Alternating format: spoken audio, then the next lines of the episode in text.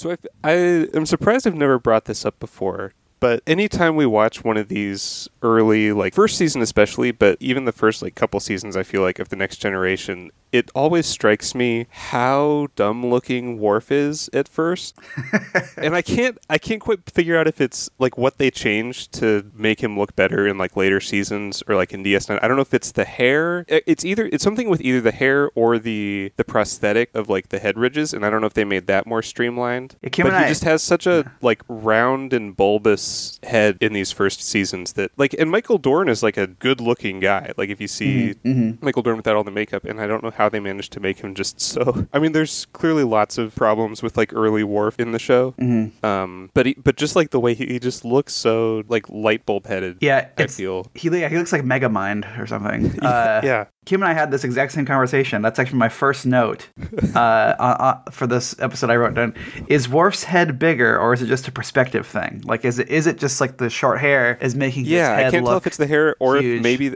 the other guess I had was maybe if they like the you know the the foam like head ridges they put on sort of they had to kind of build out more Mm-hmm. and then later on they maybe changed the design of it to something that was more streamlined so it doesn't like the top of his head doesn't expand as much. Well, because yeah. he does look really you know he looks much better in later in later seasons. Yeah, he looks really good in uh, in DS9. It's like peak Worf appearance, I think. Yeah. But well, you know what? I let's let's do some research on Memory Alpha in between this episode and our next our next episode, and then we that can be our next Okay, sounds our good. next cold open. Next next time we see Worf, we'll we will have answers. All right. Brr, brr, brr, Hi, everybody, and welcome to Out of Contracts, a show where two friends who have seen a part of Star Trek try to watch all of it in no particular order. I'm Ryan Howard. And I'm Brady Jungle. And today we are talking about uh, Symbiosis, which is Next Generation Season One, Episode Twenty-two, or it might have said it, we might we might have said a different a different episode number last time, but that happens sometimes with episodes where they're in where there's where there's a, there's a uh, two a two hour you know episode included somewhere in the shows that it messes up all the episode numbers. So again, as as always, good rule of thumb is just watch the name, watch the episode we say the when we say its name, if, even if it's the wrong the wrong number, find find the episode name and watch that one. So this one is it's directed by uh, Win Phelps and uh, written by Robert Lewin, Richard Manning, and Hans uh, Bemler. Beamler, not sure. Uh, Boimler, maybe.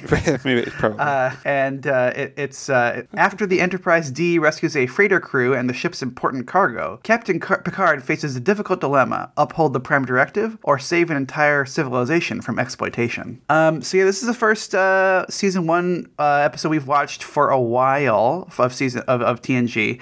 I think it's the first we've Yeah. watched for a while of I, I would say like TNG's dark period. Uh, would you say like that's which is uh, generally like before it really hit its stride. Yeah. yeah, seasons one and two. I actually so the in between now and the last time we watched an early season one or, or or early early TNG episode, I watched this. It's like an hour long documentary directed by and hosted by William Shatner called Chaos on the Bridge, and it's basically about why these- why the first two seasons of TNG are so bad.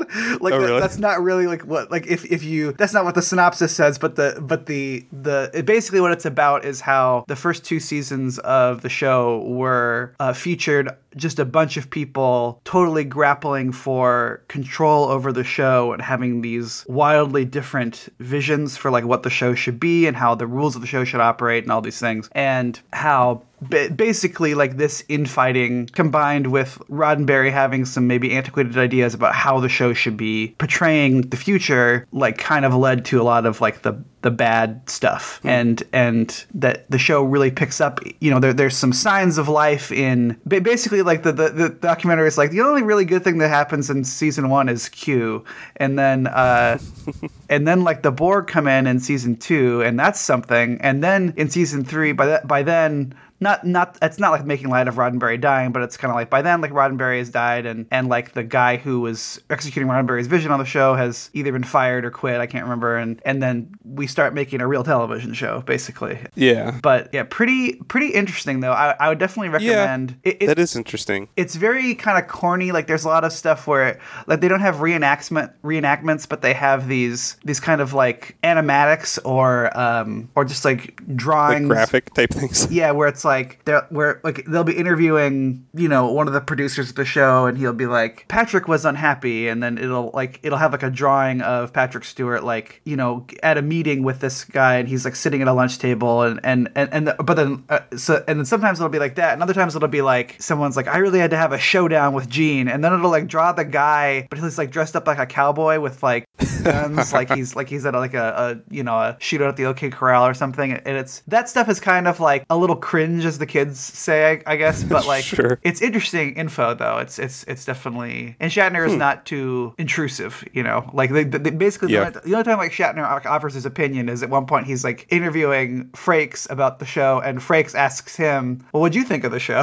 he was like, "I didn't think it was." He was like, "I was kind of annoyed that like they were going to do Star Trek without me." You know, basically, it's uh, which is like a funny perspective too, because it's like, yeah, at that point, you know, all he was Star Trek in a lot of ways, and and now it's like there's been so Yeah, much more Star true. Trek produced without without the original series cast and crew than there was, but it, I'm sure it was a weird feeling at the time. Yeah, especially because the original series was so much more like he was clearly the star of the show, whereas I think all the subsequent ones were much more like ensemble type shows. Yeah, I um this episode I don't know this episode though is bad in kind of a different way. Like like, like they talk. It is. I, I feel like it does. I think. I think there are some moments where it also demonstrates. You know, I think definitely there were issues with like the direction of the show and that, but I feel like a lot of the actors were still kind of coming into their own at this at this point in the show. They're like figuring out like who they were, who their character was. Like I think in this one especially, I, there's a few times where Gates McFadden kind of just like almost overacts a little bit. Whereas I feel like you know later on in the show, I think she she kind of settles into who her character is, but in she just comes a little strong in this one. Um, I think it took you know I think it took Marina Sirtis a while to really get comfortable with um, with her character. Like she just she's only in like one or two scenes of this, but she just seems kind of like uncomfortable delivering the lines. She's wearing that bad. Um, she's wearing that bad tight outfit. It's, it's maybe Yeah, she's- that- maybe she's physically uncomfortable. she she probably is too. Yeah. Uh, Um, well, they all were. I mean, like that's that's one of the uh, one of the crazy things about the show is that one of one of the multiple reasons why their outfits look so bad in the first two seasons of the show is that they were all intentionally made one size too small in order to like be more like form fitting, like for men and women. So like they're all just like super uncomfortable all the time because like their their clothes have been yeah, and it was. I, I remember hearing it was like a really like uncomfortable fabric too. Like it was some cheap like Yeah, it looks really bad. Like that. Yeah. the the but yeah you know in the documentary like they kind of talk about like one of the central problems with the show it originally was that uh roddenberry was like basically wanted to make a show without any conflict like he was like you know in the future like everyone will solve all these problems and so you know you you can't like have any members of the cast like fighting with each other ever or like having disagreements or stuff like that. And hmm. people were like well we need to have conflict to make a tv make show you know? interesting television. yeah, and which which you know to be you know to be fair to this episode, like there is actually a little bit of conflict. I I, I didn't really mind Crusher in this episode because I always like it when Crusher gets to have a disagreement with Picard about some kind Yeah. of medical thing, and so like that that was present in this, and that is also probably like it's like simultaneously like the best part of the episode, and I also think also like one of the parts of the episode where it's like there's some wasted potential there because I think that this episode is basically about two different things, which is it's, it's about making an after school special about drug addiction, which is just uh-huh. uniformly terrible, and then there's also this Prime Directive thing, Prime which is stuff. which is interesting, but then ultimately I think doesn't really stand up to any kind of scrutiny at all in terms of like how it's executed because it seems like it seems like Picard is kind of saying like, well, I can't do this, but I can do this, and it doesn't really seem like there's Yeah. like that much of a. It seems like there's that's he's making a distinction without a difference. Like minor distinction, yeah, on a technicality. Yeah, so yeah. Why don't you let, let's let's let's let's dive into this one. Take us in. Sure.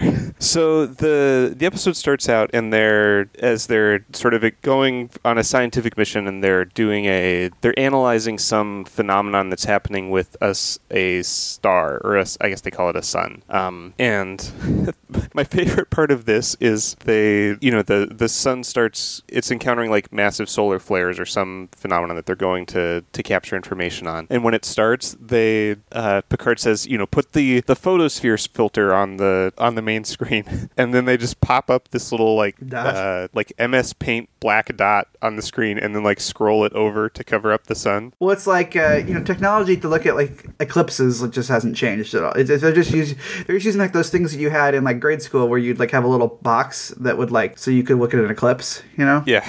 that's basically all that is. But yeah, I really enjoyed just the the visual effect of like the big black dot just that kind of like scrolls across the screen. Yes. Um, and they all just I, overall in the scene, I feel seem like very impressed and awestruck by something that you would assume space explorers would have seen by now. Like they're basically just looking at a star. And the like the score, like the music swells, like the score gets really dramatic, and they I, and then they like show it, and it's just like it's a star, and there's like little flares coming off of it, um, and everyone's like, "My God!"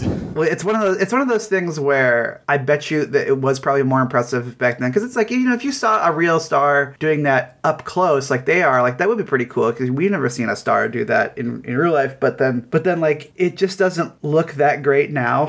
so it's kind Yeah, of being because like you've seen so many things ooh, that it's have like, like- that visual effect. Yeah. it's like kind of a okay CGI for the for the late '80s. Pretty impressive. Yeah, You know? I guess that's true. Or you know, like I was just watching last night. I was watching The Thief of Baghdad, which is a 1940 like adventure movie that is kind of a, a lot of the DNA for Aladdin is in that uh, is in that movie. And like I I was thinking to myself uh, that that movie I think is actually pretty visually impressive for the time period because it's like the first it's like the first movie to use like blue screen and stuff. But uh, I was just like laughing at myself, being like, man, I bet you this like when when this guy is tall and that guy is little, that probably blew people's minds back then. Like, you know. how did they do? Yeah, and it's like now it's like oh I know how they did that, but it's it's still like cool. It's like this is like pretty inventive, but you know uh, it does it doesn't quite have the same oomph with with age. Yeah, It's a good movie though, other than the other than all the white people wearing uh, the, the uh, Middle face. East Middle Eastern face. Yeah, Yeah, and so as they're exploring this, then they suddenly get a distress call from a this like freighter ship that's going between two planets in the system and has gotten sort of caught in the gravity of this sun and is like about to fall into the sun. And they send out a distress stress call, being like, you know, help, we don't, you know, our our ship's not working and we can't get out. And at first the like enterprise tries to kind of troubleshoot like figure out they scan their ship and figure out what's wrong with it and tell them you know oh it looks like you just have to realign this one coil or something like that. And the just the the freighter pilot is kind of this clearly like clueless dumb person. And uh, this scene especially i feel like there's some really good like facial acting between uh like picard and riker as they're just kind of baffled by how like they're like frustrated but also just confused by how useless the the captain of this ship is. Um as they're like try to explain something and he's like oh do you know how to do that? Yeah, and also just seems like kind of unconcerned by the fact that he and his crew are about to die. And then they decide to just beam over the the people from from that ship. And so they go down to the transporter room and tell them all to like get on your transporter pads so we can beam you over. But the first thing instead of beaming any of the people over they beam over their cargo this kind of stack of containers. And then and then the second round they beam over the people but they only get there's six people on the ship and only four of them make it over and the other two die and no one seems to care the only thing any of them care about is is that the cargo made it safely So a couple a couple things about this this bunch. One of them is that I, I wrote down that t- two of them, the two from like the the planet that was we'll find out like the poor planet, they both look like they're wearing farmer pajamas. Is what I wrote. Like they, like they look like they're like they're wearing like overalls, but they're made of like felt or something. And then the, Yeah. the, the two people from the rich planet just look like they're members of ABBA. They just like it, it was crazy. They just they clear they look so 70s, and this is like made almost in the 90s. You know, like like it was Yeah. it was wild. But like one yeah, one of them has like this like really shiny like tight jacket, and um. But then the other thing is that the main the main one of them, like the one that gets probably the most screen time, the guy who was doing the stre- distress call, his name is T'Jon or something like that. And uh, did you see who he was played by? i did it's uh but well i i looked it up because i remembered you texting me about We didn't even talk about that in the show. I, I thought it was somebody Okay. who it is definitely not. Sure, but yeah, but no, I did look it up, and it's um, it's David Marcus, or it's the actor that plays David Marcus Yes. in The Wrath of Khan. Merritt Buttrick. Uh, yeah, yeah. So yeah, it's David Marcus, which I would not have recognized him. I mean, this is this is quite a bit later, I think, that he played. Yeah, and I this is apparently um, I because I did read a little bit about him. I don't know where this falls in this, but he he died I think less than a year after this episode, um, and apparently had like a, a pretty rough battle with AIDS and that too. So Yeah. I wonder if that why he kind of looks more. I mean, also that that character is supposed to obviously look more like gaunt and um, Yeah. and weathered. But did, did, did you catch the other? So the the the the rich guy, um, whichever one is the the man, um, was also from the Ra- in the Wrath of Khan. Oh no, I didn't know that. Yeah, he plays Joaquim. The he's sort of Khan's like right hand man type guy, Mm-hmm. uh, with like that same kind of long blonde hair and that. Oh, interesting. Um, yeah, Judson Judson Scott is that guy's name. yeah. He's good. He's he's got. I liked I liked the woman too, whose name the rich rich woman whose name is Langor, uh, and her she's played by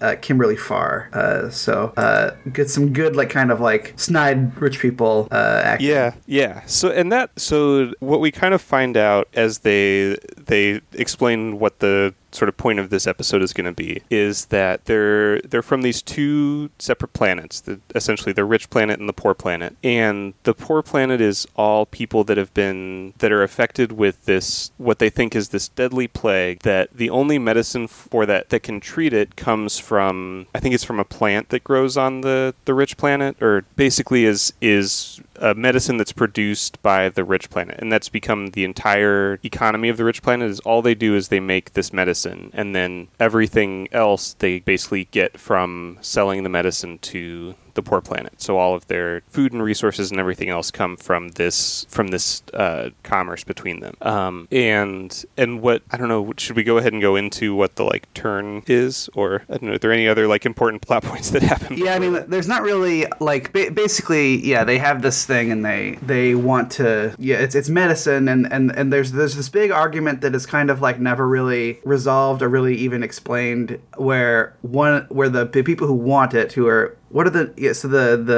the So this is something they kept. I don't, I don't know why it was. Maybe I just wasn't paying close enough attention. But they keep saying the names of these two planets, and I ke- could not keep straight which one was which. So, So there's these two the- planets named Brekka and Ornara. yeah so the So they call them the Breckans and the Ornarans. The but I could never the- remember which one was the rich one and which one was the poor one. Yeah, the poor one is the is the Onarans, and then the rich ones are the, are the Brekkians. And so the the Onarans keep on saying, "Well, we paid for this," and the Brekkians are saying, "No, you didn't." And so Yeah, because I think the payment was on this same freighter that oh, got okay, destroyed. I missed that. Yeah, and so so the Onarans had kind of like you know collected their whole you know all of their payment and were using this freighter to transport it back and forth. I don't understand commerce wise where they were in the exchange if it had both the medicine and what they were paying, but I don't think you're supposed to think too much about that. Um, Yeah. But that that was I think what yeah what they were saying is that when the freighter got destroyed, it had all of the the payment that was supposed to go to the Brekkians. So the Brekkians never received any payment for this, which they were you know they feel like they were dependent on. And so if they didn't receive the payment, then they say, well, we're not going to give you the product without being paid for it. Right, and, and so basically they, they just kind of fight about that for a while. There's a scene where they you find that they can shoot electricity out of their hands. So they start doing that at each other for a little while. Yeah. That, which seems like one of those things that's just kind of randomly, like someone thought was a cool idea and randomly threw into this episode, but doesn't doesn't really yeah. have anything to do with the plot otherwise. Yeah, and then at, some point, basically the the Anarans start experiencing the symptoms of the disease, and but then but Beverly tests them and figure, realize says, "Oh, there's there's something actually wrong with them." It doesn't seem like, which Yeah. is, in the, around that point is when we get to the Yeah, and so The the, the the Brekkians agree to give them each basically like one dose to treat themselves um, to relieve these symptoms, and uh, Crusher watches their kind of response to that and immediately recognizes that this isn't a medicine; it's actually just a very powerful drug. And what they think is like they think they're experiencing a disease, but actually are just having withdrawal symptoms. Um, and and then as they kind of go into this, this is where so initially when like the first half of this episode, I was actually like I wouldn't say I was like enjoying it or thought it was like a particularly good episode, but I did feel like it was being oddly like ahead of its time because I was interpreting it as being about like big pharma me too, me too. and like which which I was like that even I didn't even realize that was an issue all the way back in like 88 or 89 like that seemed more like a late 90s early 2000s thing because like oxycontin uh, didn't come around till 96 and those kinds of things. But eh, but then I, I realized that that was really just like me projecting like it actually seems like it would fit pretty well for that kind of a story but i think that was just me projecting kind of what's at the front of like the cultural zeitgeist now and i think it was really just a like drug addicts and drug dealers type of thing Well, it's it's weird though because I think that maybe even more than they intended to, it does kind of mimic that stuff. Because the other thing that, that I think the thing you're leaving out that is kind of a, that, that would make you think that because I was I also wrote this down at one point in the middle of the episode. I was like, this is basically about opioids. Is that they say that it, it it's not just that it was a drug. It's that at one point it was medicine. Like that that, that it was there was a, a plague and Yeah. And this this stuff treated it. Yeah, but then it like worked and it cured it, and the plague's not. The plague has actually been gone for Yeah, years. and and which is very like very much like you know opioid addiction, you know morphine, like that kind of a thing, where it's like you know there was a medical like legit medical use for this, and then now people are addicted to it, and so I don't even know if that was really an intentional thing, but like you know given where our nation is today, I think that is something that is sort of m- maybe on purpose or maybe accidentally relevant. Yeah, and I, I, because I, I, th- again, at first I was very impressed that they were like doing this episode that was like so kind of on the nose about you know like pharma like exploiting people with calling things med- you know with things that are like necessary medicine, but then also taking advantage of the addictive nature of it and that. And I was like, wow, that's really again like kind of something that I feel like people weren't talking about as much back then. But I think it was the point when they do the what, Yeah. you, what you call the after school special with uh, with Tasha Yar and Wesley that I was just like, oh no, this is just this is just an '80s show about drugs are bad. Yeah, it's a there's a very yeah it, it really is it turns on a dime like it truly like where, where I'm like oh that's kind of interesting to like ugh like it's, it's not because that's the thing is that it, it really does feel like an episode of like you know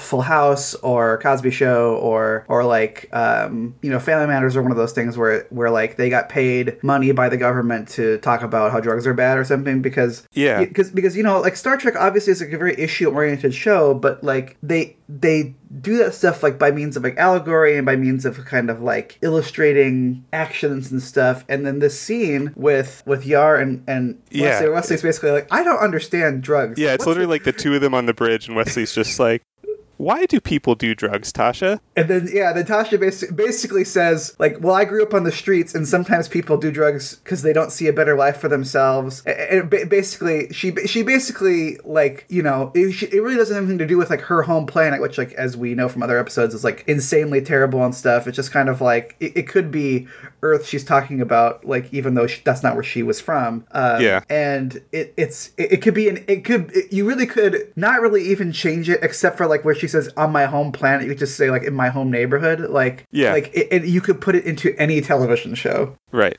it it's Like so thi- things are tough, and people want to escape, and like like literally a line from this episode is drugs can make you feel good. Yeah, it's it's so bad. And but the other thing about it too that I was complaining to Kim about is I said like that does, that's not even relevant to the episode because that's not why they're on drugs. Like like the the people who because she goes like says a bunch of things about how like drugs are Yeah, like they're not using it recreationally. Right, she's saying that They're- drug, drugs are something people do to escape if you don't have a lot, if you don't have a lot of income or you don't have a lot of options in your life or things like that. And it's like that's not that that's literally has nothing to do with this episode at all because this episode is about people who have been tricked into thinking the drugs are medicine, like that, Right. which is completely not what is she's talking about. So it doesn't even it doesn't even make sense to put in the episode thematically, let alone like from a narrative perspective. It kind of stops everything dead. But uh, just a really bad scene.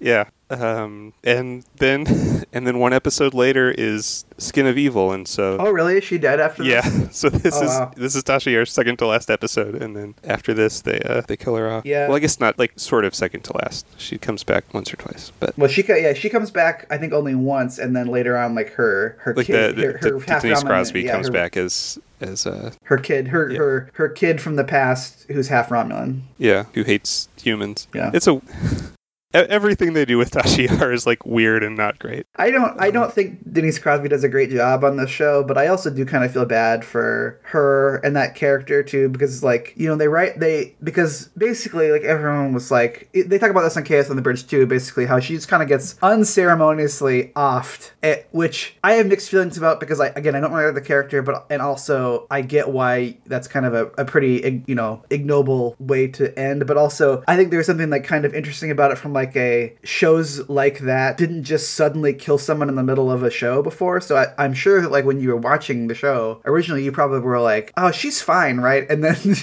she keeps like not being fine. You're just like, wait, wait, Yeah. is she? and then that would have been probably like pretty shocking and kind of an interesting way, I'm sure, when that happened. But then the thing is, though, is that then they bring her back for yesterday's Enterprise, and they basically make a big to do about how like she had such a basically how the writers did her dirty in season Yeah, one. and she like, well, I want to have a death that that means something. Right, and then she lives, and then you find out later on that like, oh, she got captured by the Romulan- Romulans and raped, and Yeah, it was like horribly mistreated It's- in captivity for years. It's so much worse than what happened to her originally, yeah. which is just like a weird, a weird slime guy was like, "You're dead now." but Yeah. probably the best thing that the, her best like ending is is um when you see the data has that the, the data has that little uh hologram of her that he he keeps to like remember her by and then like they bring it up during his Measure of a Man episode and stuff like that but Yeah. uh, anyway that's that's we're talking about a, We're a really getting episode we're really taking some tangents on this. that's uh, okay that's okay Yeah. So that's kind of the conceit of that, or that's the whole sort of like drugs thrust of this episode. Um, and then kind of the predicament that that puts Picard and, you know, Crusher is sort of his, you know, Crusher's the one who discovers all of this and, and explains it and kind of goes through it with Picard. And the predicament it puts Picard in is whether to, because the, is sort of whether to allow this to continue knowing as he learns that it's entirely just the two, like one race exploiting the other and like lying to them and telling them that these that these narcotics are medicine. And so he has to decide does he give the you know just give the narcotics back to them and allow this to continue or does he withhold it or kind of explain what's going on or or try to fix it. And and this is where the whole kind of prime directive thing comes in is you know he he says that we can't just be like Starfleet going around and kind of imposing our our morality and our ideals and kind of deciding to fix every every planet and culture and how they interact because of what we think is right or wrong. But they, yeah, this. Well, fir- first of all, I just want to. I can't. We can't let this pass without talking about the best part of the episode, which is at one point, T'Jon is demanding that they. you, you know what I'm going to say.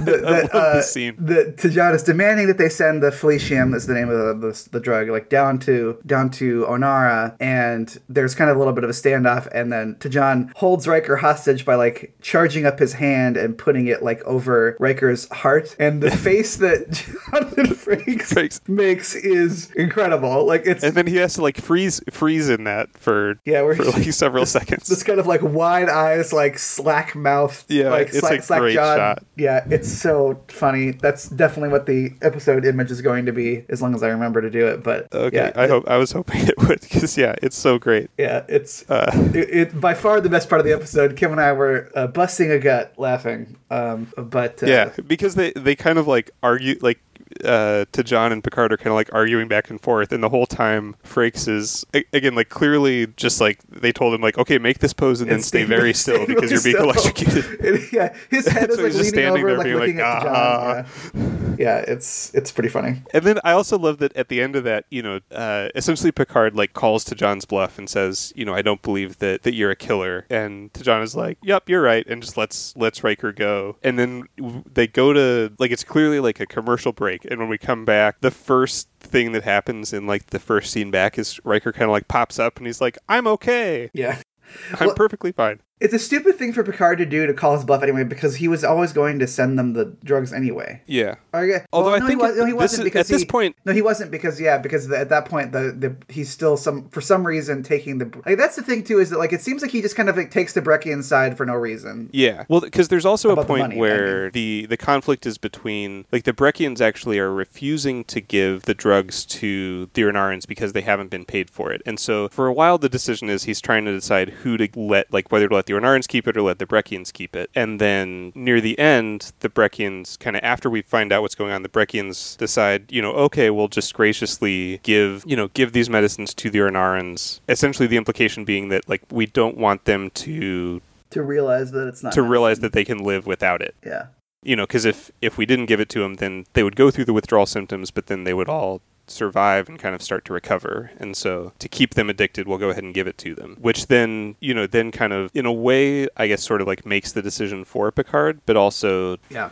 you know, he still has the opportunity to intervene and tell them what's going on or like refuse to give it to either one of them, but he decides to just let them keep it and let the cycle continue. And and Crusher is, you know, sort of very strongly disagreeing with him over all of this and says, you know, it's not right. We have to, you know, we can't let these people continue to be exploited. I think the Prime Directive is like a good thing, but I also think the Crusher is right in this circumstance. Like if you come across like clear like exploitation or wrongdoing. Well, I, well, that kind of, but like I, you know, I get, I understand. Like I understand that the point of the directive is like you can't just go around and like changing civilizations willy nilly. But then the the thing is though is that this is not. I don't think that the prime directive even really applies in this case. It doesn't seem to me because like he he just kind of says, oh, it's for like less advanced civilizations. But then it's like, well, what what even like what what is what is the line there? Because like sure they don't know how to use the ships, but like they have ships, like they're warp capable. Yeah, they can they can, go talk to them. Like they're- planets. Yeah. they're aware of other life on other planets. You know, like like Yeah, they're it's not really treated like a like first contact type. Yeah,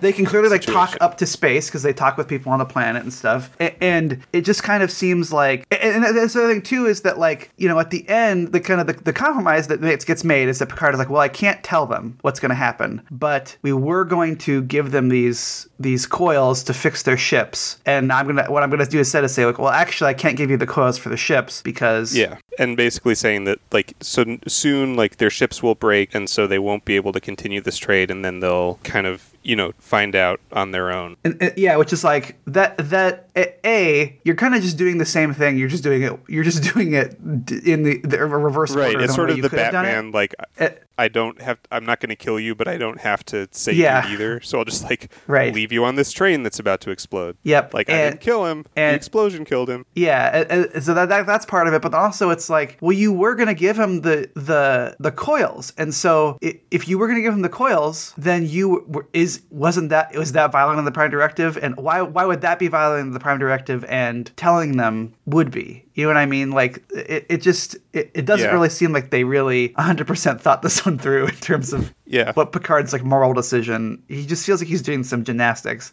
and ult- it's like ultimately because of that. I, again, that's another reason why I, why I agree with Crusher because she basically says, "Well, look, if we had just told them, we could have actually given them, we could have basically given them like Narcan, you know, or not, you know, not Narcan, but we could yeah, have given them like methadone, the you know, withdrawal like symptoms. uh, yeah, she she says like I can synthesize something that will like make their withdrawal not be as like painful, but also won't itself be addictive. So you can kind of help them through the withdrawal, and then they won't have this addiction anymore afterwards. It also, I feel like the whole thing with like the ships and the coils. There's a couple problems I had with it. So the first is just the whole that they portray the you know kind of from the very beginning of the episode they portray the the like poor drug addicts as also being idiots that like we don't know how to fly the ships and fix the ships and like all we would do all we want is our drugs that's all we care about um which is just again kind of a like very like you said cringy Yeah. uh, character portrayal but also just raises the question of like h- how did they get these ships in the first place well, I think if they have no one who knows how to fix them like who built them Well, I think what they I think what they were saying is that I think that it used to be if I, if I recall correctly, basically they, these these two different planets used to kind of have like a flipped e- economies where the the Ornarans were really prosperous and like technologically advanced, and then this plague ravaged it, ravaged them, and then the much more like Oh, okay. agrarian uh, Uh, Brekkians had this had this plant, and like they so only had like one thing going for them but it was it was the thing that this the medicine that they were able to exploit. Okay, I didn't catch that. I think because when they were explaining that, I couldn't remember which one was Ornara and which one was Brekka. Yeah, and so I, I- I got the I got the impression that basically the, these ships are like left over from the good times, you know. Oh, okay. And so then, so they've essentially kind of like de-evolved since then into like the Brekkians only because they they go a little bit again, kind of the prime directive part of it that I thought would have been interesting to dig a little deeper into is that essentially the Brekkians are just as dependent on the Ornarans in a different way because there's a line at some point that Yeah. they say like they have no other industry or econ- like their entire economy of their planet is just that they make this drug and sell it to the Ornarans and the Ornarans kind of give them everything else that they need.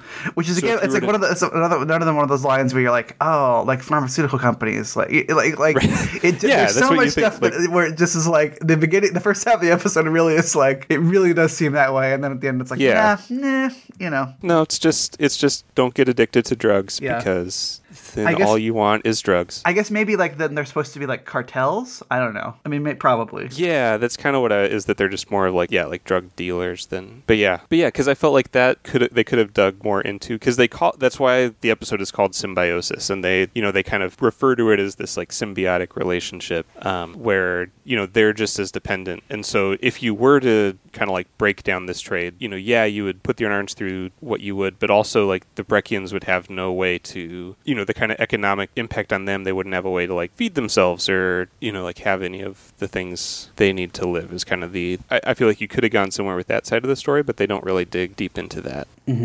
Yeah, I don't know. It's Yeah. a frustrating, a, fr- a kind of a frustrating little episode. Uh, also, like uh, you know, just kind of some other just little writing things. Uh, just there were. I, I I think one one thing about this sh- about season one that I always think about is that it is kind of more fun to watch in hindsight because like season one and two of of TNG is not very fun to watch the first time you watch it because it's Yeah, not I remember good. when you when you first watched it, you were just like, "Why do people like this show so much?" right, and, Like, because you were a, you would you really enjoyed the original series, Mm-hmm. and then went to watch Next Generation, and kept texting me being like, "This I don't get this. I don't. I'm not getting into this show at all. It's not good." Yeah, and and it's always more fun to watch it later because you're like, oh, I like the characters, and so like you you have like something to hang on to because they are good characters, you know. And, Yeah. and and like even like I was, you know, Kim Kim was watching it, she's like, you know, like she's like Patrick Stewart is a really good actor.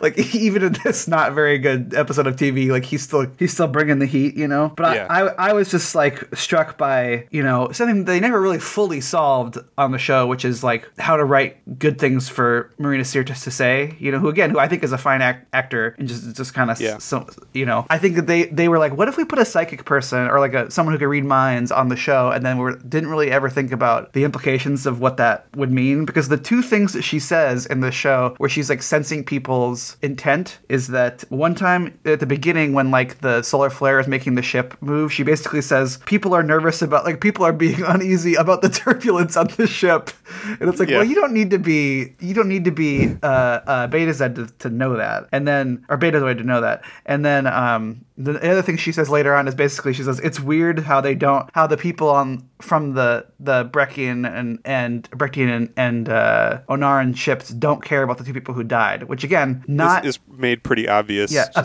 by everyone everyone would think that was weird. Like you, you know you're al- Yeah. you already think it's weird before she says that. Yeah, it is unfortunate that again. I think it got better as the show went on, but she, yeah, she's just fairly. And I, I know she's talked before about how you know they would always give her a bunch of jargon to say, and I think there was a degree of like if you listen to Marina Sirtis actually talk, like she has a very, she has kind of like a like sort of regional dialect from wherever in England she's from. Yeah. Um, and I think they tried very hard. Like she's she's definitely like, and again, I don't know like London accents well enough to tell you. And I think they kept trying to make her sound more like, no, you have to be like nice and refined in that. And so you can just tell she's like trying very hard to say the words the right way and like not really getting the chance to act. Yeah, I feel Um, she she's she almost has like I've heard some, some people say that she has like a, almost like she's an affected like almost an, an Israeli accent or something. Like like she does kind of eh, which I, I think like you know now that you know we have like these two Wonder Woman movies with Gal Gadot in them like she does kind of have like a Wonder Woman voice to a degree. Yeah. Whereas if you listen to like you know interviews with her in that, like she's just like a, a person from London. Um, but uh, yeah, like there's just I, whatever like the kind of like affectation they try to make her have with her dialogue is. I feel like she just always seems very uncomfortable trying to get the lines out. Um, Uh, well, I think that's all I had. Uh, you anything else from you? Uh, the only thing I had, and again, it has nothing to do with the rest of the episode, but I did really enjoy. I I, I really liked the kind of like finishing little like button scene. Oh, yeah. When they, you know, they've just kind of gotten through all of this and dropped off the people, and Picard is kind of, you know, doesn't feel good about what happened, and is just like, I just want to get like as far away from here as possible. And does like, you know, LaForge, who's the the helmsman in this first season, asks him like, "Where do you want to go, Captain?" And he's just like, "Oh, just anywhere away Pick from here." And so yeah, So much pressure if you're the helmsman. right. And and Geordi gets this great line where he, you know, picks a system and and someone asks him like, "Well, why why are we, like right after he was told like I don't care where we go, pick somewhere." And then he picks somewhere and someone I don't I forget if it's Picard or Riker that asks him like, "Well, why there?" Which seems a little unfair. Yeah. Like if you're told like pick anywhere you want, and then you pick somewhere and you're like, "Why that one?" Um and and his answer is, "We've never been there before." And like that's the, you know, the last line of the show, of the episode. And I was like, "That's a cool Yeah. It, cool it- like Star Trekky type of thing." I would have liked that more if like it had anything to do with what had previously been on, going on in this episode, you know. But uh, but yeah, it's, yeah, it's like a it, good it idea. seems like the kind of thing you could have put at the end of any Star Trek episode, but Yeah, if they if they had one that was more about like exploring or something, or or even like not exploring, where they were like, oh, we had to deal with something on Earth or whatever, you know. But yeah, yeah, not not bad. I'm ready to go somewhere. Well, thank you everybody for listening. Uh, we come out every other week on Sundays. Uh, so our next episode that we're doing is called Gravity. It is season five, episode thirteen of Voyager, and um, so you can come back in two weeks and listen to us uh, then. Watch the show beforehand if you want. Uh, in the meantime, you can check out. We have uh, three different sister podcasts that are on the Kaleidoscope Media Network. There's That's Not How Science Works, which is a science pop culture podcast. There's Here's Johnny, which is a horror media podcast, and there's Wizard Studies, which is a Harry Potter podcast. Uh, for us, you can uh, follow us on Twitter at Contreks. You can email us at outofcontreks at gmail.com, or you can visit our website at outofcontreks.podbean.com. Contreks was spelled C O N T R E K S. And that's I think that's all for today. Thanks everybody. Thanks, everybody. Bye.